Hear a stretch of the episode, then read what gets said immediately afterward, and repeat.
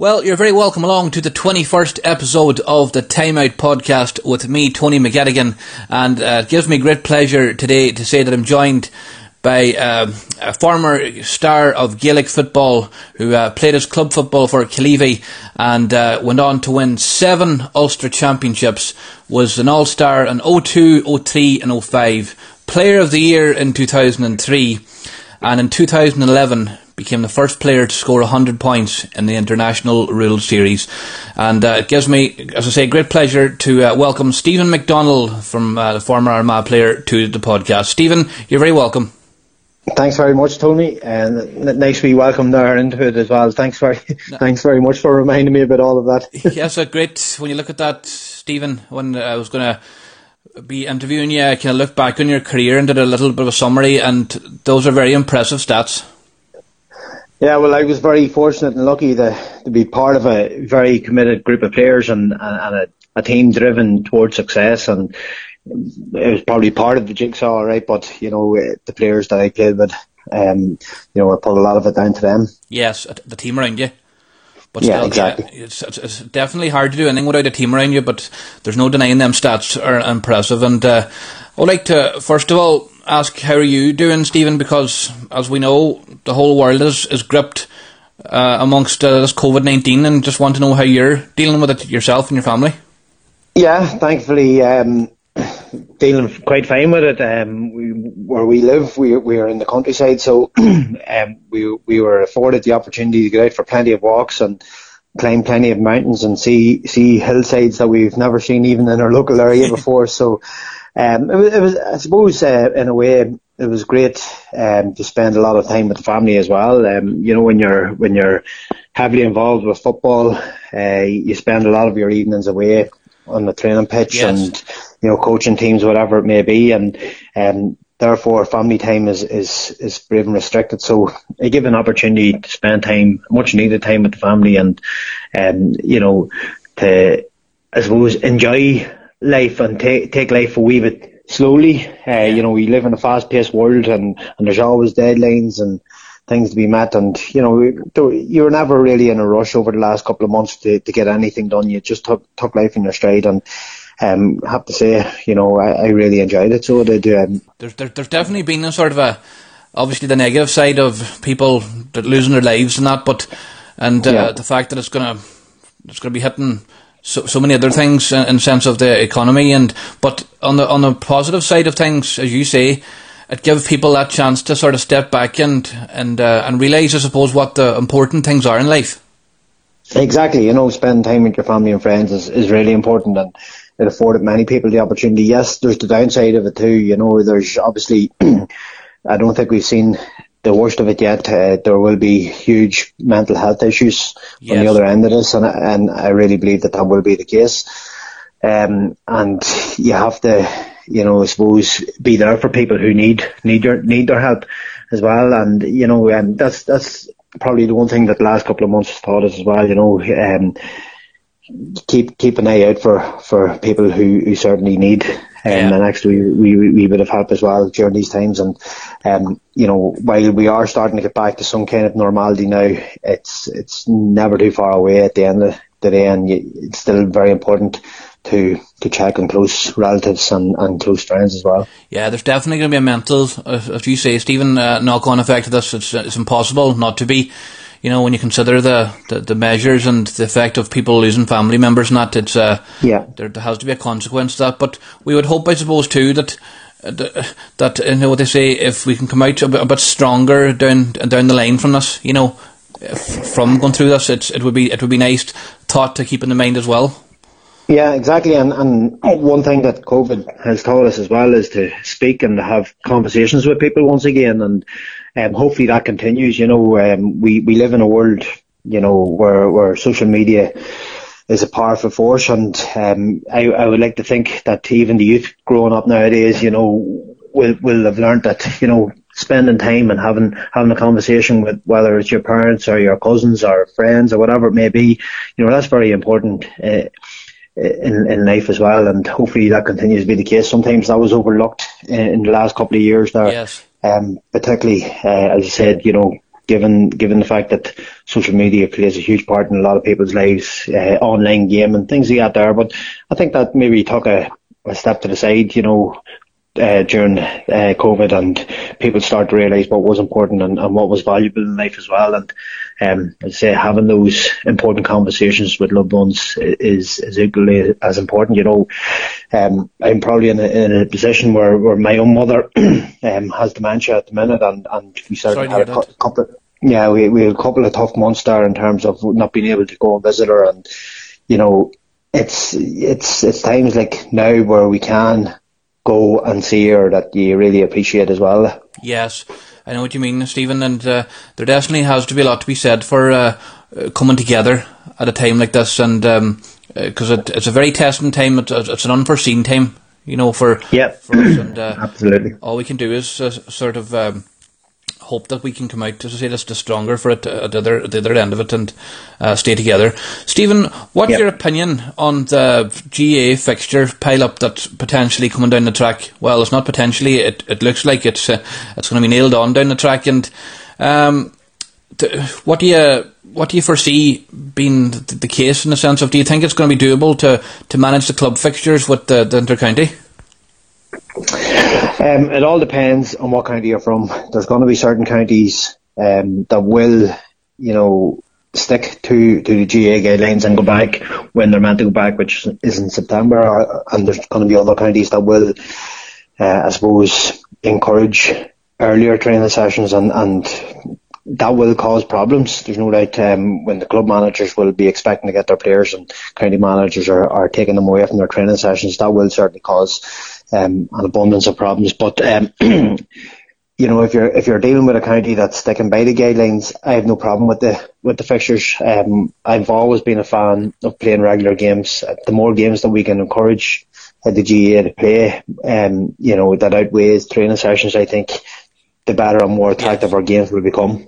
Yes, I suppose that's that definitely makes you know to say practice makes perfect on the playing field, almost yeah. in that sense, you know. Yeah, exactly. Yeah. The more you're playing, and uh, I was speaking to Father Brian Darcy there recently, you know, and uh, Father, Father Brian was saying that um, he made a point that you know it's it's a very long year, the GAA calendar year, and there's I suppose there's a lot expected of of uh, amateur players in the GAA, and uh, when you look at the obviously this year is going to be different. Uh, it's going to be sort of compacted into a to a shorter space of time. There is a lot expected of the the GAA players, and you know um, I suppose the whole d- debates around the side of the of the fixture pile up you know, you, you do look at it, and yeah, what's your opinion on that, Stephen, in the sense of um, well, no, normally what you have is uh, you have teams getting back with the club season, and you have about three months of pre-season yeah. before you you get into competitive action. And what we have now, we have a condensed condensed three month season.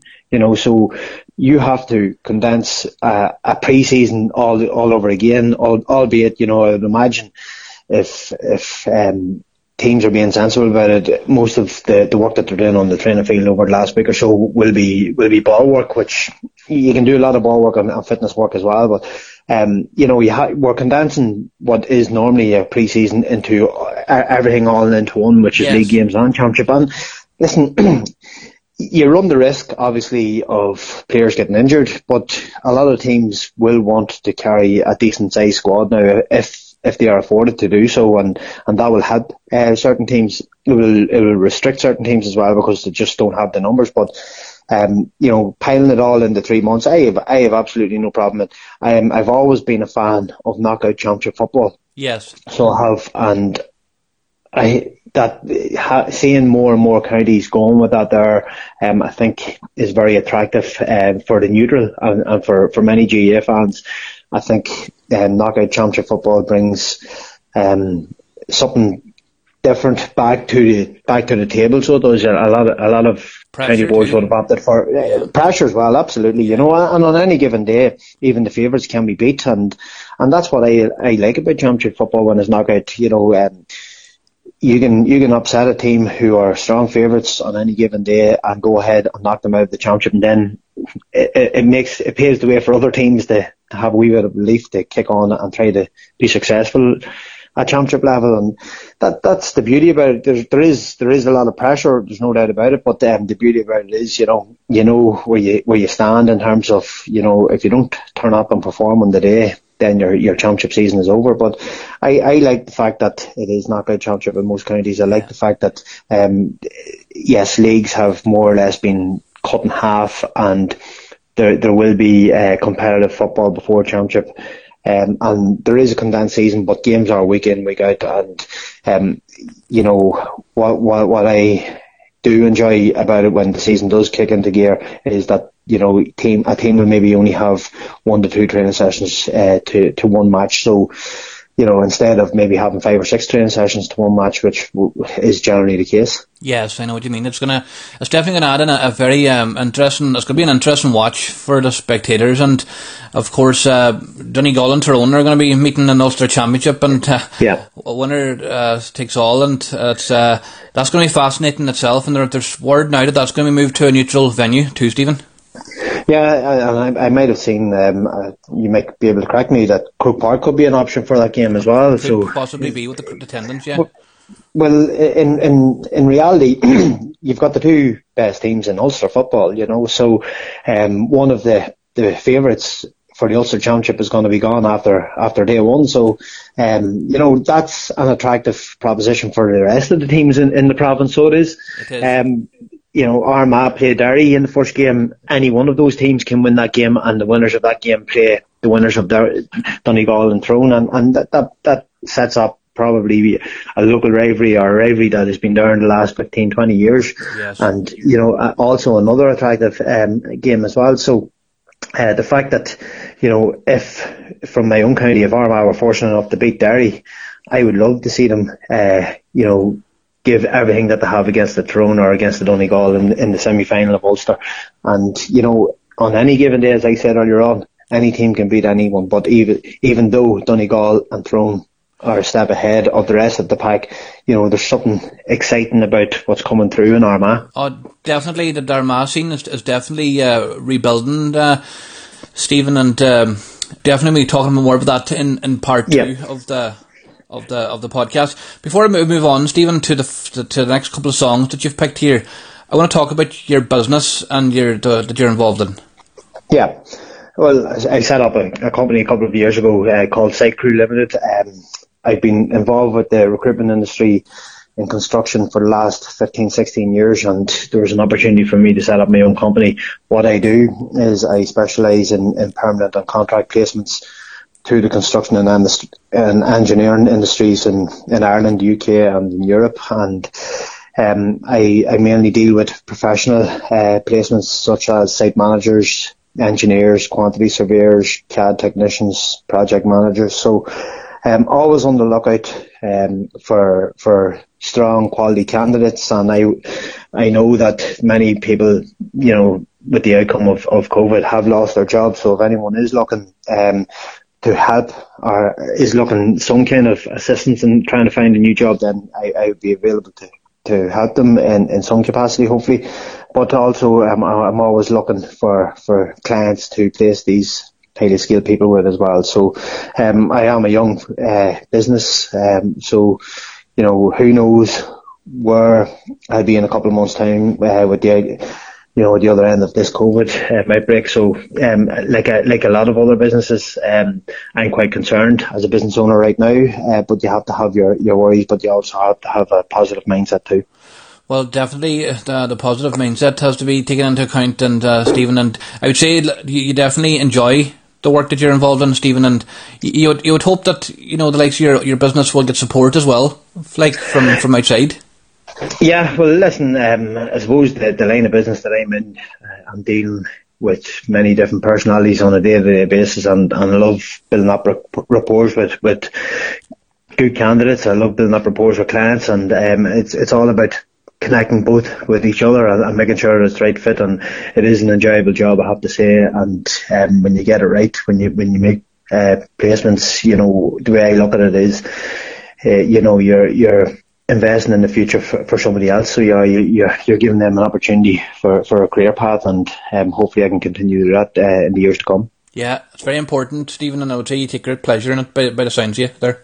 Yeah, absolutely. Yeah. Before we go on to your time with Armagh, I'd like to talk about the Armagh, the current day, and uh, there's a lot of optimism in Armagh at the minute.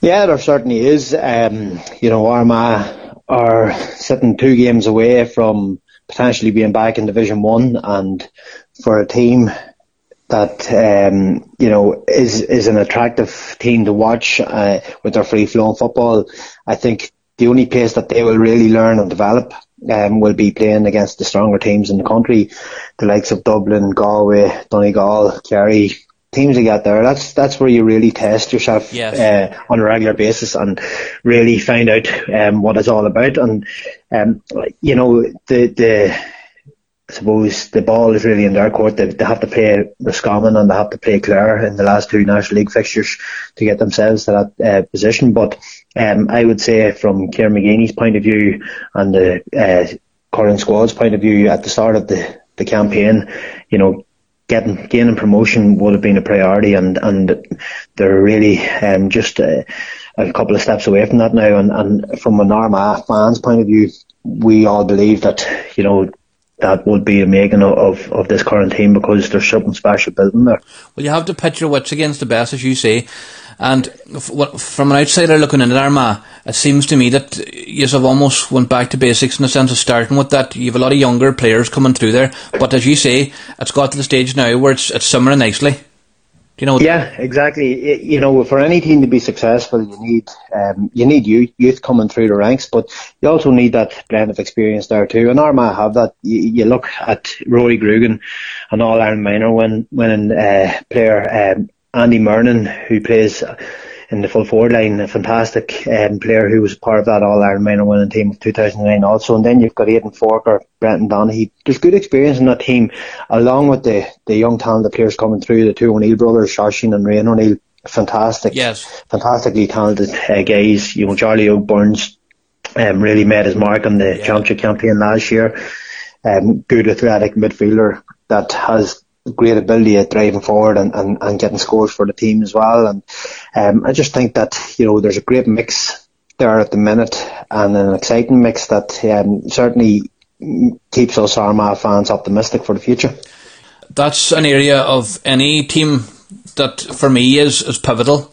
Is having that big field, the fielder that can drive through the middle because without that, you know, you're, you're struggling to get the ball into the forward line.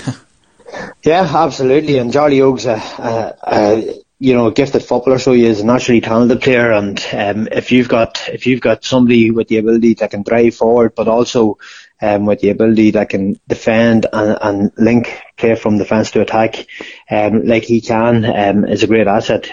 Also, his, his catching ability, ball winning ability around the middle of the field is a fantastic asset uh, for Armagh too. You know, but. Um, there's there's plenty of good options. You know, you've got Ethan Rafferty who can stand in towards midfield as well.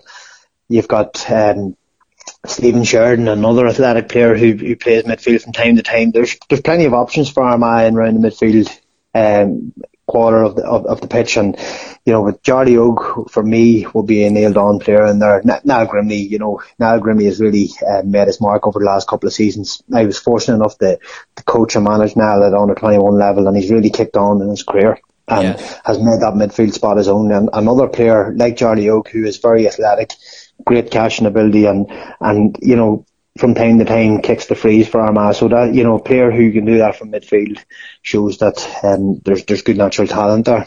Yeah, and definitely it's going to be very interesting to see this progression of the Armagh team over the next couple of years. And uh, from listening to you there, I sense great um, optimism that you're. you're Listen, there's, there's, great op- there's great optimism uh, because there's a very talented group of players there, a talented group of players that um, give their all to Kieran McGeeney and to Armagh. Um, and you know, it certainly would be a setback to them if they weren't to gain promotion to Division One. It would be a setback to, to the supporters as well, because ultimately, you know, for them to take their game to the next level, they have to do, you know, uh, personally on their own. They, re- they really do need to be playing against the best teams in the country, and that's no not disrespecting the teams in Division Two, but to be playing Division One football is where you really learn more about yourself. And for those players, um, I, I really believe and I'd be confident that they are good enough to go up and compete with the best. And it's just a case of making sure that they make uh, gain promotion this year to get up there and and put themselves in a very strong position for the next couple of seasons. It's interesting too watching, like as a Donegal man, watching Kieran McGeeney's progression as a manager. You know, obviously that spell in Kildare you know, he done some good things in Kildare, but ultimately against the juggernaut that was Dublin, and you know, in a sense of it was going to be hard for him to ever uh, win anything much in, in Leinster. But I think he'd, he'd be brought Kildare on, and, and now it's interesting to see, given the time with Armagh, that that he is he's certainly having an impact. Yeah, absolutely. you, know, when you think back to his time in Kildare, um, he was really only one point away from getting into a, an All Ireland final in 2010. And, um, you know, if you speak to any of the Kildare players who would have played under Kieran, they always, you know, have great admiration and great respect for Kieran. And, and that's the exact same for the current group of Armagh players. I've never heard an Armagh player have a bad word to say about Kieran. And, you know, Kieran has had time now and you can really see you know, I suppose his footprint on the team as well now. You know, he, he demands a high level of energy and work rate from his from his players, but he allows his team to to play long direct football, and and that was, uh, I suppose, a carbon copy of how he played as a footballer as well. You know, I, I was on the receiving end of many of Kieran's yeah. long direct passes, and, and he certainly has his team playing uh, the exact same way at the minute. Yeah, and that brings me nicely on to the to the next point, which is basically talking about your own time, Stephen, with Armagh. And yeah. uh, I'd be interested to know, just looking back at the, uh, the beginning of the story, you know, obviously Brian McAlinden there and Brian Canavan, they, you, you'd won two Ulster titles before Joe Kernan yeah. came in. And I would just be interested to know, like those two men, I would say, looking uh, from the outside, were, were two pivotal figures in what we saw begin under Joe oh, Yeah. Absolutely, you know, um, I suppose the the players who played under the two Brians would never underestimate the impact they had. Not the Armagh team that went on to uh, national success. Um, they were critical in terms of preparing the team to to try to get a stranglehold on Ulster football and they instilled a lot of um, graft and hard work into the team, and a lot, you know, they were there for a number of seasons where Armagh were knocked out of the championship um, in in the first round, so they had, uh, I suppose. A lot to learn as well, but you know when we tasted success for the first time in '99, um, you know that was the rewards of a couple of years of hard hard work and yes. probably is of, of, of hurt and pain as well. But, you know, they stuck it out and, and they definitely instilled a drive to succeed in that Armagh squad. And, you know, we would respect those two managers no end um, for what they, what they went on and done. And, and yeah. effectively they opened the gates for Armagh to kick on and, and become the force that they, they did. The, the shape, like, you know, Joe had obviously, before I go on to Joe, Joe obviously brought you on to, as I say, the, the glory with Sam, but there always needs to be the beginning of a shaping of a team as well. And uh, absolutely, yeah. For me, looking back at Armagh and that period, I always found that looking at those two, that they they would have played an important uh, part in that. And Joe Kernan himself, um, uh, Stephen, uh, before we go on to what he achieved with yourselves, what a he was a great player himself. People, a lot of GAA fans will know this, like, but he was a two-time All Star in '77 and '82, and won five five county championships with Crossmaglen. And I suppose the point of me referencing that is he came in as a winner, Tarma, with the intention of going to the top. Yeah, and having that winning mentality, you know, is very important to instill that belief in your uh, squad of players as well. And Joe certainly had that, and he, he had aura about himself too. You know, Joe was a massive, massive presence, a massive figurehead in Armagh football.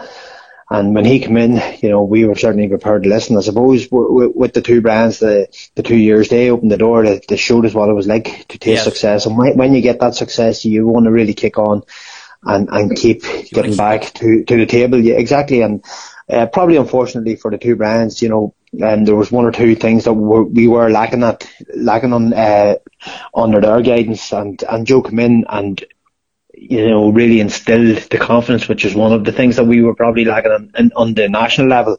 Um, Joe instilled that confidence into the team.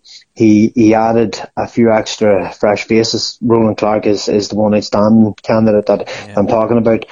And and Joe's seen for such a young lad that he had the mentality to play at such a high level and um, it was his foresight to, to throw him in there. Also, um, you know, Joe's planning and preparation for getting the team right. You know, when when I look back at those times, you know, there really was no no stone left unturned that uh, for us to be successful, yeah. and um, we we were probably the leading team at the time in terms of how we prepared for, for games and campaigns and and the measures that we went to to, to ensure success uh, followed us. And you know, La Manga was was one crucial example of that there.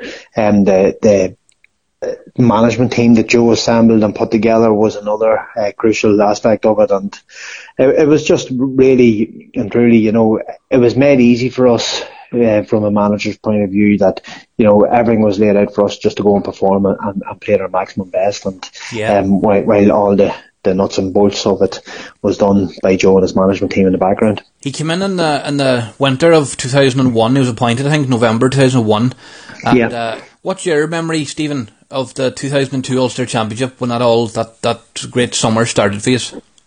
Yeah, well, we had we had a decent league champion. Um, so we did in 2002, and so we, we get into a winning habit early on with Joe, and um, then there was a good gap, maybe a, a, six to seven week gap between league and championship, and as it was always the case back then, and um, so it gave us plenty of time to prepare and, and get ourselves right for the for the opening round game against Tyrone. And in that time, uh, Joe decided to take us away to La Manga. Um, we were heavily criticised for it at, at that time, and we often remember going up the, the hill in Clones where we were going over to the warm up pitch and supporters from Tyrone asking us where our tans were, and Tyrone were expected to win that game. They were favourites going into that match. They'd won the National League and they had a, a young team that had tasted um, All Ireland success at under 21 level.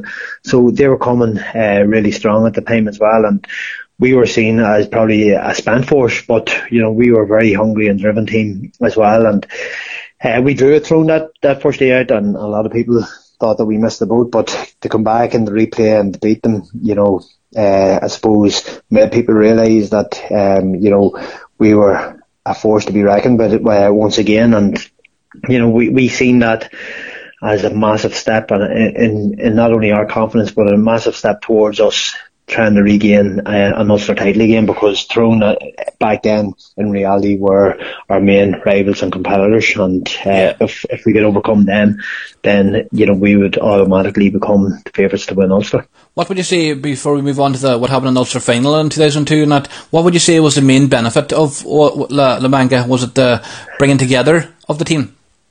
Well, it, there's different aspects of it. Um, when you're away like that, there, you know, you're afforded the opportunity to get in two training sessions per day. Uh, so we we trained early in the morning. You, you've got all the proper food. You're eating properly for, for a full week. Um, everything's laid out for you. Then you're doing a proper training session in, in the evening.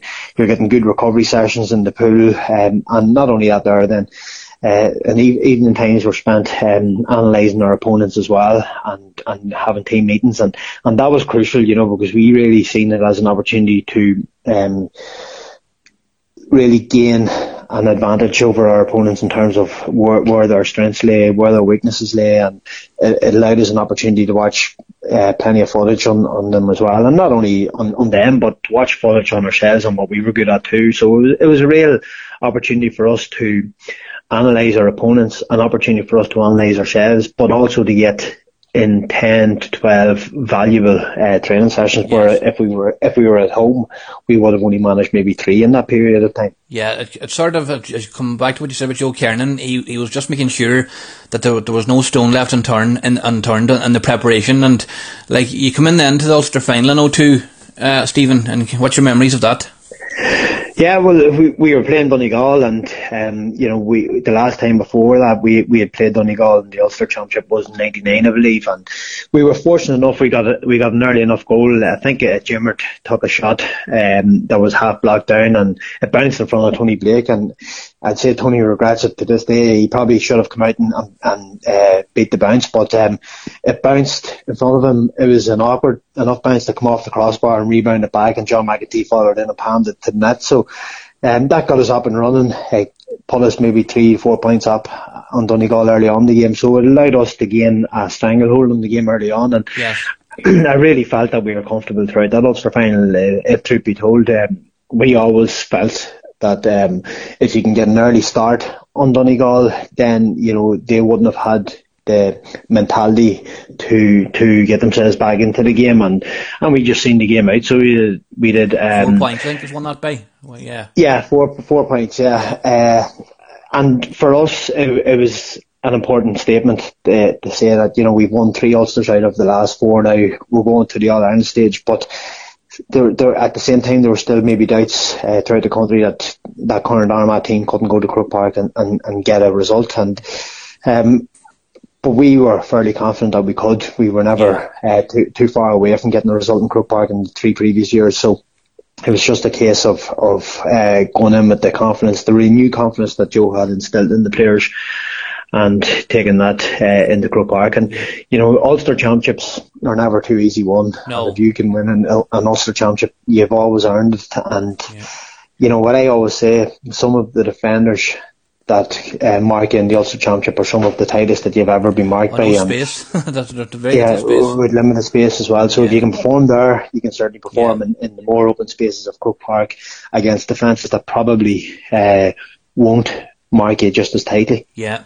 And over that period, Stephen, like before we move on to what happened in the in the Sam Maguire series in, in 2 mm-hmm. there's no doubting it, it, broke my heart and broke many Donegal man's hearts um, over the years. He's definitely had the Indian sign over Donegal, and maybe that came with momentum of you know getting a few wins over Donegal. You know, you had a good feeling going into them games. But what would you say? Yeah. What would you say was the uh, was the key one of the, amongst the key factors in, in you sort of building that sort of dominance over Donegal? Yeah, um, early starts. You know, we we never took Donegal for granted in terms of the talent that they had. We always knew that they had fantastically talented and gifted players. You know, Adrian Sweeney, Brendan Devenney, um, Brian Roper, they're all fantastic players who they were. And if you give them an opportunity, they really punish you. Um, and, you know, what we always tried to pinpoint was get a good early start in Donegal and their mentality won't be as strong as what our mentality would be like and, and they will collapse. But in the games that we really struggled against in Donegal, again against Donegal, you know, the, we, we didn't get that early start and allowed them the opportunity to build momentum. And if you allowed Donegal the opportunity back then, they could punish you. You know, the All Ireland final, semi final in 03 was one example.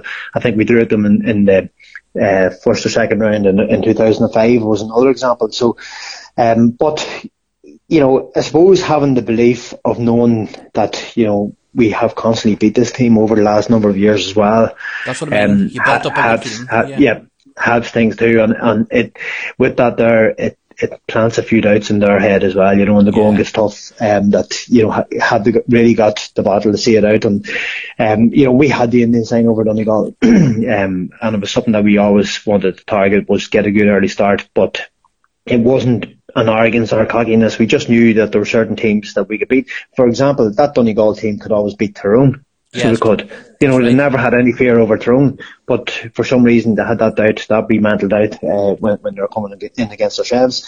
As were games between ourselves and Tyrone were always very, very much up in the air or 50-50. So it was never that they were, yeah, it was never that they were a million miles away, but it was just that we had that Indian sign and that who yeah. over them and, and we knew how to beat them. I think Donegal actually, now that you mention it, you sprung a, a memory in my mind. I think it was actually Donegal under um, a great performance from Colm McFadden that uh, dethroned our, our Tyrone in 2004.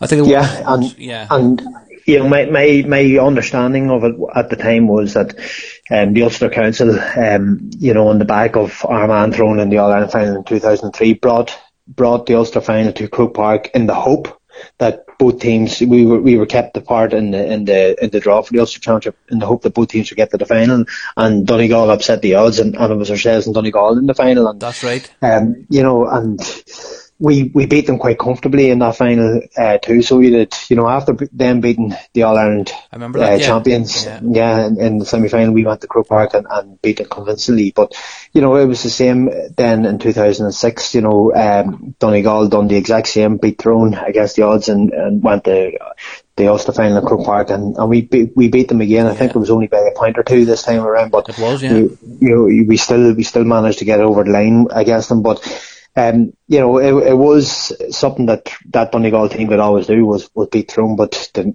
just didn't seem to be able to get themselves over the line against us. I, th- I think, funny enough, that 06 final, I might be wrong in saying this, but I was at that game, and I'm nearly sure that game was on the same day as the World Cup final. It was, and I know I know it was because I remember that was the famous Zidane incident. Right. yeah, Italy and France. Because I can remember um, going back to the Carrickdale Hotel, uh, and we had the cup obviously, and that that uh, final was on at that particular time yes. when we were in having our having our uh, team meal. And um, yeah, it was the exact same day. It was it was also yeah. the day Paul McGrane put a rifle past uh, big, big, what do you call him? Big Durkin, Paul, Paul Durkin, Durkin, yeah, Papa Durkin, yeah. yeah. and uh, that was a sort of I can remember coming out of that, and I'll tell you what, the the traffic jam was back to Donegal from Dublin that day. There was a huge yeah. attendance in, in, in Croke Park, and uh, no wonder why, like, because uh, two great Ulster teams going going head to head in, in Croke Park. And Stephen, on to now the the, the Sam Maguire itself and, and 02, and of course. He's overcame Sligo in the quarter final, and um, I remember I can still vividly remember my mind watching on TV the, the Sea of Tangerine in, in, in Croke yeah. Park, and uh, it was uh, they were great. They were great games, even though he's got the upper hand in Sligo. That that game even sticks out in my mind. Yeah, no, it was a it was a great game of football. Sligo were a team um, that was coming through, you know, probably in a similar position of where we were around 99, 2000 time. So we knew that fantastic players that we couldn't take for granted, but we wanted to make a statement and go to Croke Park and, and win our first championship game there uh, for quite a while. And the, for that current group of players, that was an opportunity for us to do it. We didn't manage to do it that day. We we ended up drawing with Sligo and we're lucky uh, to come away with the draw in the end. Yeah. You know, we, we got off to a great start. We went a couple of points back, or up on them, and Sligo just kept chipping away at the scores and kept themselves in the game. And and really in the last ten minutes of that game, they had all the momentum and um, if you remember Dara McGarty went, went straight through and goal, um, I always say if I was in that position, I would have certainly uh, pulled the trigger to go for goal, um, yes. And it would have knocked us out. How how history could have been so cruel uh, to us, you know. But Darren McGarty opted to fist the ball over the bar, probably the safe option for him. But because he done that, uh, uh it allowed us uh, the opportunity to see the game out and end up drawing. The replay then was brought to Navan and probably that game then, uh, it was one of my better games of, of that campaign. I ended up taking five points uh, off from play, and it, bringing that game to Navan, um, you know, gave us an opportunity to like let's let's get back to basics here. You know, we're not playing at Croke Park anymore. Uh, see this game out, get ourselves back into a right frame of mind. You know, you you, you have doubts when when you're when you're playing in, in a quarter final and you're going in as favourites, yet you come away with a draw.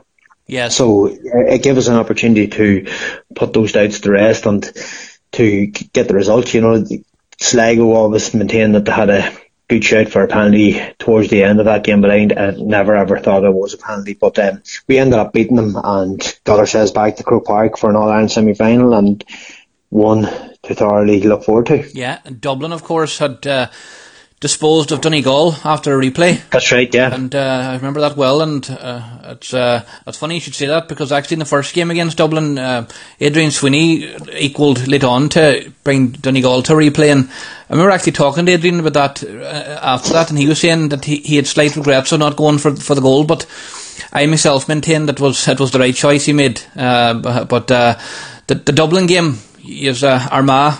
Is, that was another massive clash for you. Yeah, it was it was a massive, massive occasion, and you know I'm often asked, you know, what was the best match you ever played in, or the best um, atmosphere you ever played in, and that game stands out by an absolute mile for me. Um, I always say when you play Dublin and Croke Park, they they bring like a carnival atmosphere to to the whole occasion. Definitely, uh, there's always great atmosphere, you know, and the crowd really gets behind them. But also Armagh at that time had serious uh, support um, following them too, and uh, Dublin, if you remember, under Tommy Lyons, uh, were yeah. impressed with that whole campaign. You know, Ray Cosgrove was banging in goals every game, and certainly they had a lot of momentum. Yeah, Kieran Whelan was was fantastic as well. Alan Brogan was making his his, his breakthrough that that particular year, and, and Cluxton as well. So they had a, a lot of experience and youth on the team as well, and probably in a similar position to us. You know, a good blend. But both teams went into that game, and there really wasn't any favourite. You know, I, I felt that they were really on a level playing field with us. So they were, and and having watched the game during uh, lockdown there, it was on TV not too long ago. Um, the first half was certainly a disappointing first half. Um, compared to what the second half uh, played out to be. But um, in the second half, when when the going got tough, you know, each team was was taking score for score, and but you know, in in, the damn moments of the game, you know, you, you want somebody to stand up and get the crucial score, and Oisín McConville done that for us, and and it was a massive, massive um, fisted point that that seen seen the game out for us, and we all remember, of course, then the the damn moments of the game when Ray Cosgrove hit the post with the free and that's right. What happened then? But uh, I always say that you know there was three or four Armagh players reacted to that ball coming off the post. It was our desire to see that game out that got us over the line, and you know if if Dublin at that particular point. The, the, maybe maybe all the Dublin players expected Ray to kick the ball over the bar given the form that he had been in that season, but you know they should have probably reacted a wee bit faster and quicker to the ball coming off the post. But it was us that, that done that, and and less than five or six seconds later, you know, uh, the whistle went and, and we seen ourselves in the All Ireland final. But that was that was a fantastic standout game. Standout game. Yeah. Uh, you know, for me personally, um, you, you, know, there's questions that you're always asked um, when you retire. You know, what was your favourite game? What was your favourite scores?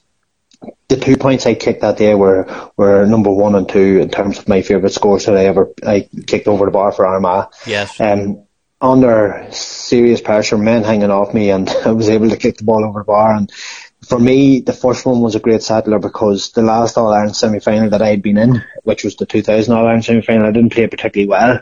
So that was a good one to get um, settled, settled, in, settled into the game, yeah. And then the one that kicked in the second half was probably my favourite ever. Um, he brought on underneath the Hogan stand, going against himself, and it just connected really well with the ball, and it yeah. sailed over the bar. But it was it was the fact that you know both teams were very very evenly matched. It was point for point for most of the game. When even when we got our goal, Dublin came straight up the field within a minute or two and got their goal, and there was very little between the teams. Um, but you know we we managed to see it out by a point, and we were yeah. sitting in that final. Another memory of the, of that particular day was when we were leaving Croke Park, um, and you're going through the streets of Dublin to to head back north um, the Dublin supporters, you know, lined the streets and applauded us and, and clapped us, and, and that's a special feeling. You, you know, you, you gain a, a level of respect from, from their, their supporters as well. That, and, hurry. You know, you certainly don't forget that, and, no. and ever since then, uh, I probably have a,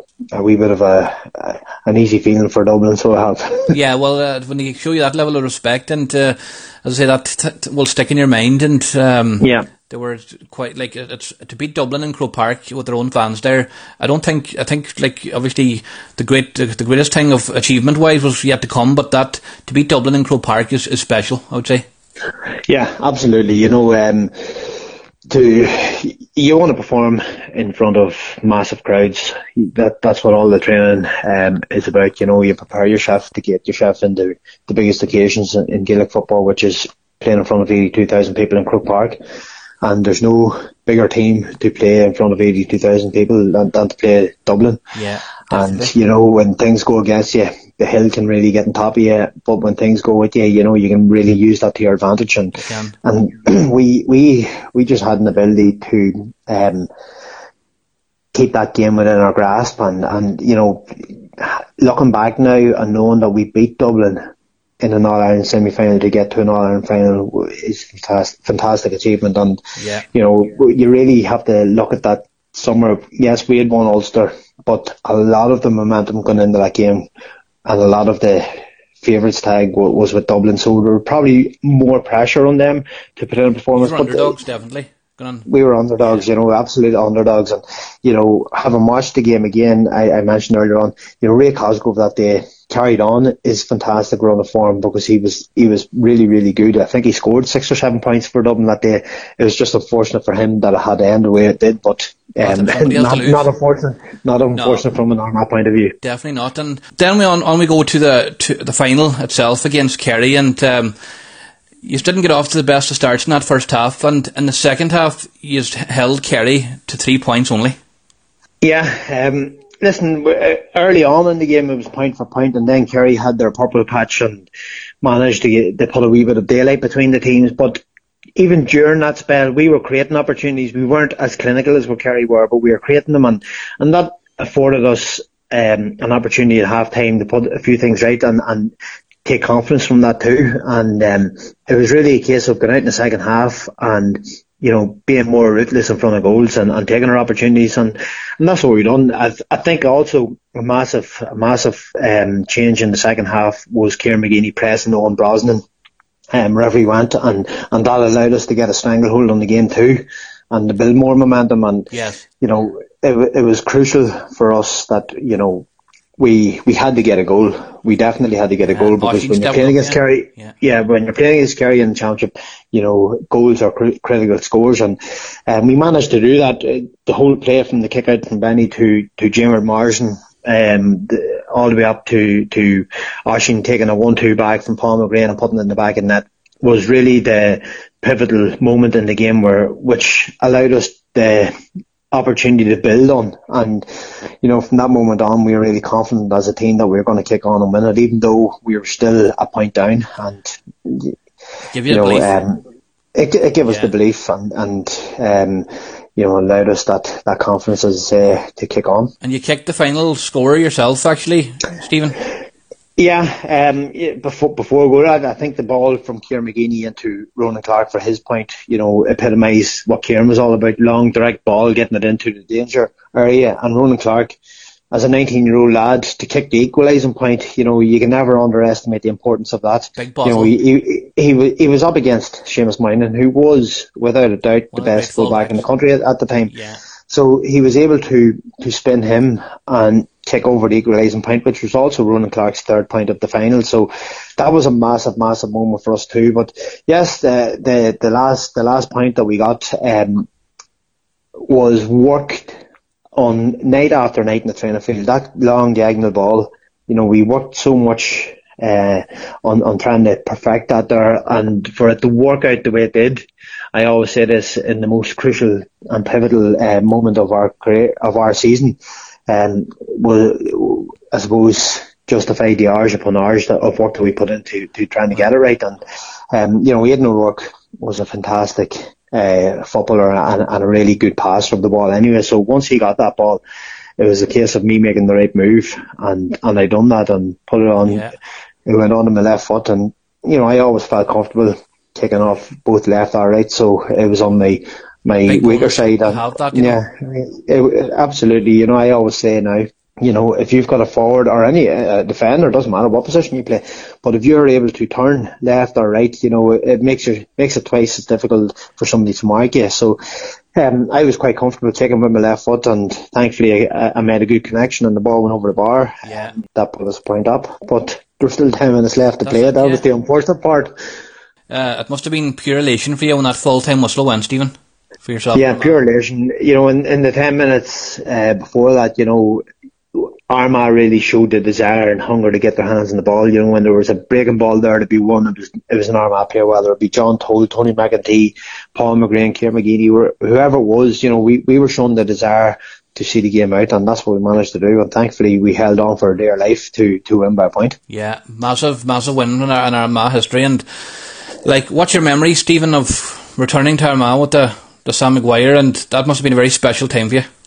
Yeah, just just massive, massive um, sways of orange and white people, no matter where we went. You know, the Carrickdale was our first port of call because even though the Carrickdale is just across the border in County Louth, you know, we always see it as, as an Armagh hotel anyway, and that's where we regularly would have uh, met and, and met as, as a as a team anyway. So it was the first place that we stopped off at, and um, there was thousands upon thousands of people there, and, and literally they followed us all around the country. We went from there across to uh, Crossmaglen, where once again, you know, you couldn't see any of the green grass in the Crossmaglen field. It was just full full of people, and, yeah. and then from there through um, the countryside and into Armagh City Hotel, uh, hotel where when we were entering the city of Armagh, we were put into an open top bus, and, and that was a special yeah. feeling. They reckon that there was up to sixty thousand people in Armagh that evening. So to see yeah. to see the the sense of joy in many people's faces, young and old, and um, you know, is something that will always live with me. Yeah, that's a very special memory and uh, heroes uh, for eternity in in Armagh's people's eyes. Uh, Stephen, yourself, and all that, the, the teammates, and uh, I definitely like to congratulate you on that All Ireland win. Yeah, um, listen, it was certainly a special feeling, and you know, for us, it was it was um, just reward for for the hard work and graft that we had put in, not only that year, but the previous four or five years to get us to a level where we were confident enough to kick on and win Northern Ireland. Yes, and that that was the, as I say, the the building blocks of which led to that Absolutely. that day in, in, Yeah. in Croke Park, and uh, the final part, Stephen, we're on to, and I suppose just to, to touch on 2003 against Tyrone. What Yeah. obviously you've experienced the high of of of uh, beating Kerry and. You've also experienced the low of of the final, and that must be it's a hard thing. It's a hard pill to swallow, I'd say. Yeah, and listen, any player who's who's in the same position as myself that has lost the final will always tell you that they'll never ever get over it, and I'm no different. You know, you'll never get over it.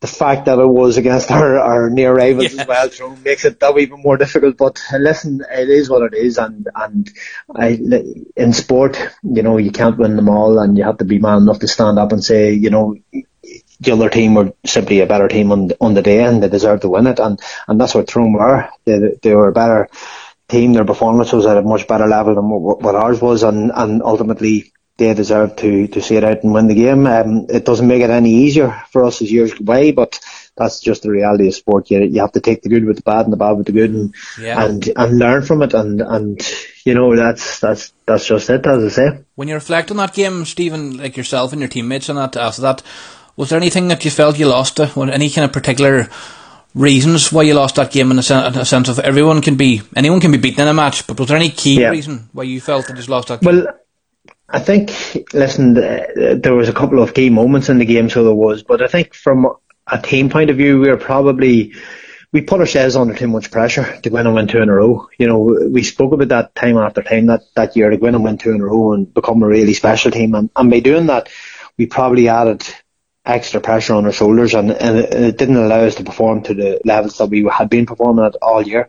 I always look at 03 in the build up to, uh, all the way up to the final. We played better football throughout 03 than what we did in 02. Um, but listen, uh, in the final then itself, obviously, um, two key talking points were, were Diarmaid Marsden getting sent off at a cri- critical time for us.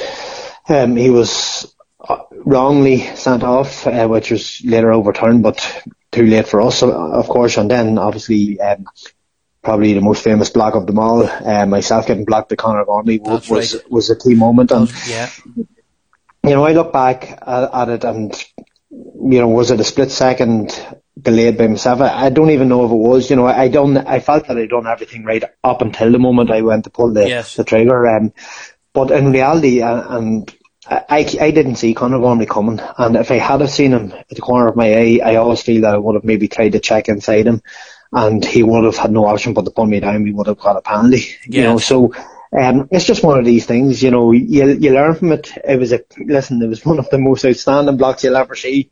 But you, as a as a footballer, I would like to think that I learned from that there and kicked on and made me a better player. But um, two they were two critical moments uh, that determined the outcome of the game. But that's not taken away from Tyrone. Tyrone still were the better team. If if I managed to score a goal there and we came away with it with the draw, um, you know, we would have been very fortunate if, to to have got that draw. Uh, but Tyrone were a better team and they deserved to win the All Ireland. yeah. Peter Canavan and and and Co.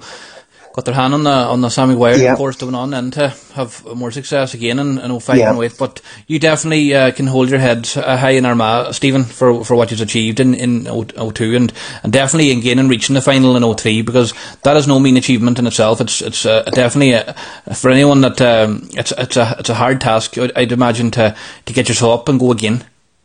Yeah, listen, um, that team, as I said, um, we had plenty of desire and hunger to be successful and to to bring many great days to to the Armagh faithful. And um, you know, uh, having that desire and having the leadership at the top table um, allowed us to go and perform uh, and to get ourselves, you know, into a situation where we were competing at the top, for the top honours uh, for for quite a while. Um, you know, there, do I have regrets in my career? Absolutely, you always have reg- regrets, but am I forever grateful for the one All Ireland that I won? Absolutely, Yeah, you know, you can't I'm, away I'm part of the one. I'm part of the one and only Armagh team to ever win an All Ireland. Yeah. So you know that that can never be taken away. Um, no. should that Armagh team have ever won more All-Irelands? I would say yes, absolutely. We, we, we missed out. I wouldn't even say that 03 in the final was one of the most obvious standouts. I would say 2005 was the one for me, 2004 even, you know, the, the three years after 03, 04, 05, 06, we had opportunities then. I, I, I really wholeheartedly believe that the Armagh team of 2005 was the best Armagh team of all time. And we were just on a different level. That particular year, we went 16 games unbeaten until Peter Canavan kicked over the winning point against us in the semi-final. And that was from the National League. We, we won the National League that year right through the All-Ireland semi-final. So there was something really special about that team. And if we had have seen that semi-final out, I would have no doubt we would have kicked on and won the All-Ireland as well. But listen, there's regrets, but you know, when you look back in your career, and you see that there was a lot of successes too and a lot of friendships made, then you have to hold your head up high. Definitely something you can certainly do and your teammates in Armagh. Steve, before I round off the interview, uh, I just want to, I guess, a, as a Manchester United fan, it's kind of hard for me to acknowledge this, but I thought it'd only be fair. I thought it'd only be fair in doing it and uh, congratulating, uh, you know, you support Liverpool, so the 30 years of hurt is over for you. Yeah, finally, finally. Um, I, I, wouldn't say 30 years of hurt because we, we managed to win a couple of Euro- yes. European Cups in, in that time. But um, yes, uh, listen, finally get over the line to, to see the league out and, and to win the, the Premier League. Uh, I think it's a, it's an important statement for, for that Liverpool team. Probably wee bit similar to Armagh 99, you know, it was a case of, of getting back to the top table and winning major honours and um, Liverpool have now done that and hopefully they can uh, learn from what we done and kick on and win many more uh, titles in, in, the years to come.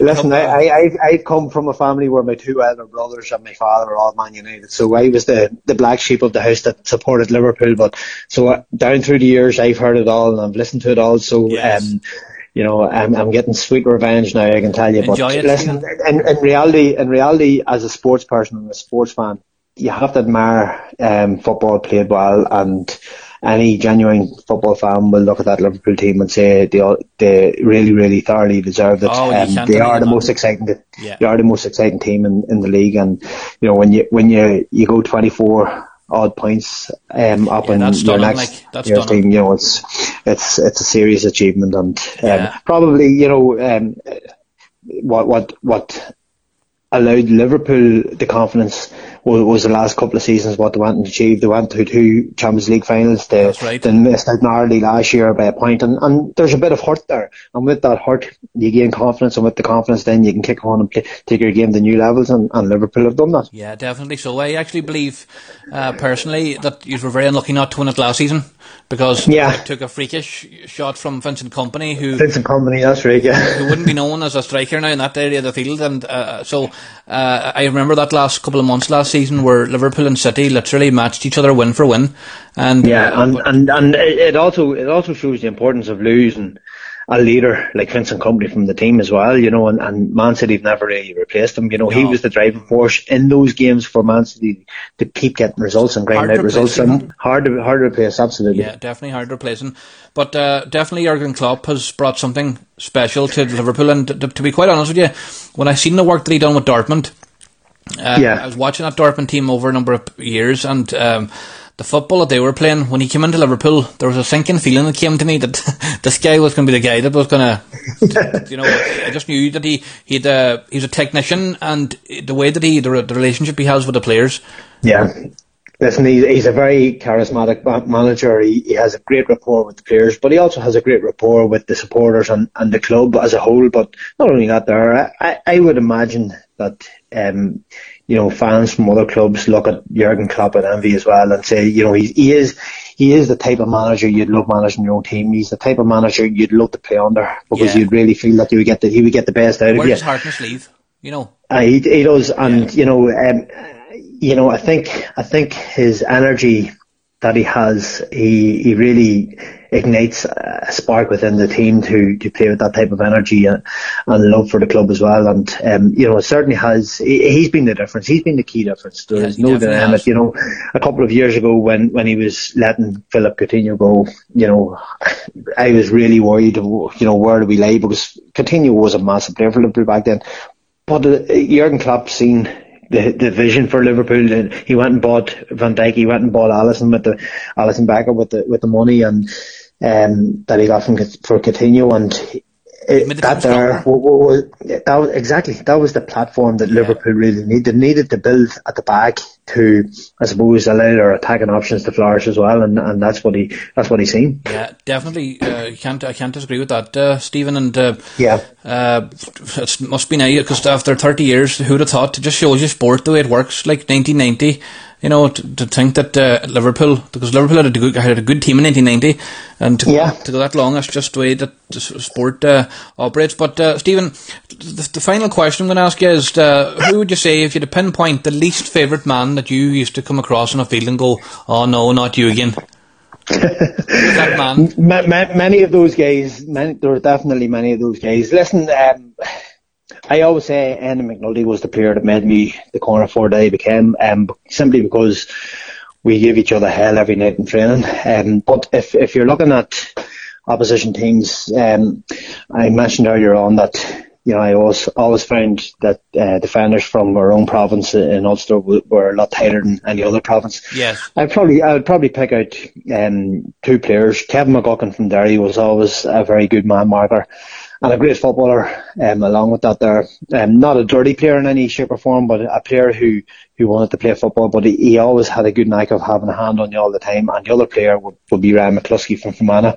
Yes. You know, um, Fermanagh players probably often overlooked uh, things like this here, but me and Ryan down through the years had some fantastic and epic battles, and I always respected Ryan as a footballer. Another player who became, I suppose, um, like a quarterback for that Fermanagh team in, in, in, the later years of his career, play, moving out to six. But he was a fantastic uh, cornerback as well, and a really tight, sticky man marker, and, and a player who had his when his when he had his hands on the ball, um, could really you know make things happen uh, for his teammates as well. That's two interesting answers there, Stephen, and uh, definitely Ulster uh, there was no such thing as space. Wouldn't uh, no, no. Listen, I, I come up against many tight defenders. Ryan McMenamin's another one. You know, the, the, the list could be endless. Uh, Karl Lacey, another one. But you know, I think the battles that I had with those two players in particular were, were certainly um, worthwhile. Well, Stephen, that uh, has, uh, has, been a pleasure interviewing you for the last uh,